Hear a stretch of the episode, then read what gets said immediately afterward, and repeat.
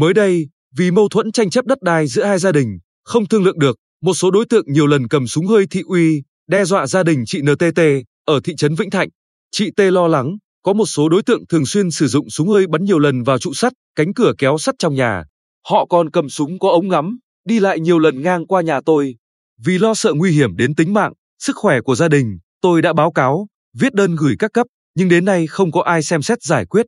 Luật sư Hồ Văn Hải, Văn phòng Luật sư Hải luật, Đoàn luật sư tỉnh Bình Định cho biết, cá nhân sử dụng súng hơi nói riêng, vũ khí nói chung trái pháp luật thì tùy vào mức độ vi phạm mà sẽ bị xử phạt hành chính hoặc bị truy cứu trách nhiệm hình sự.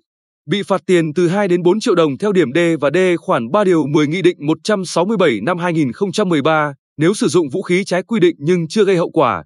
Trong trường hợp không may sử dụng làm chết người sẽ bị truy cứu trách nhiệm hình sự về tội vô ý làm chết người, theo điều 128 Bộ luật hình sự năm 2015.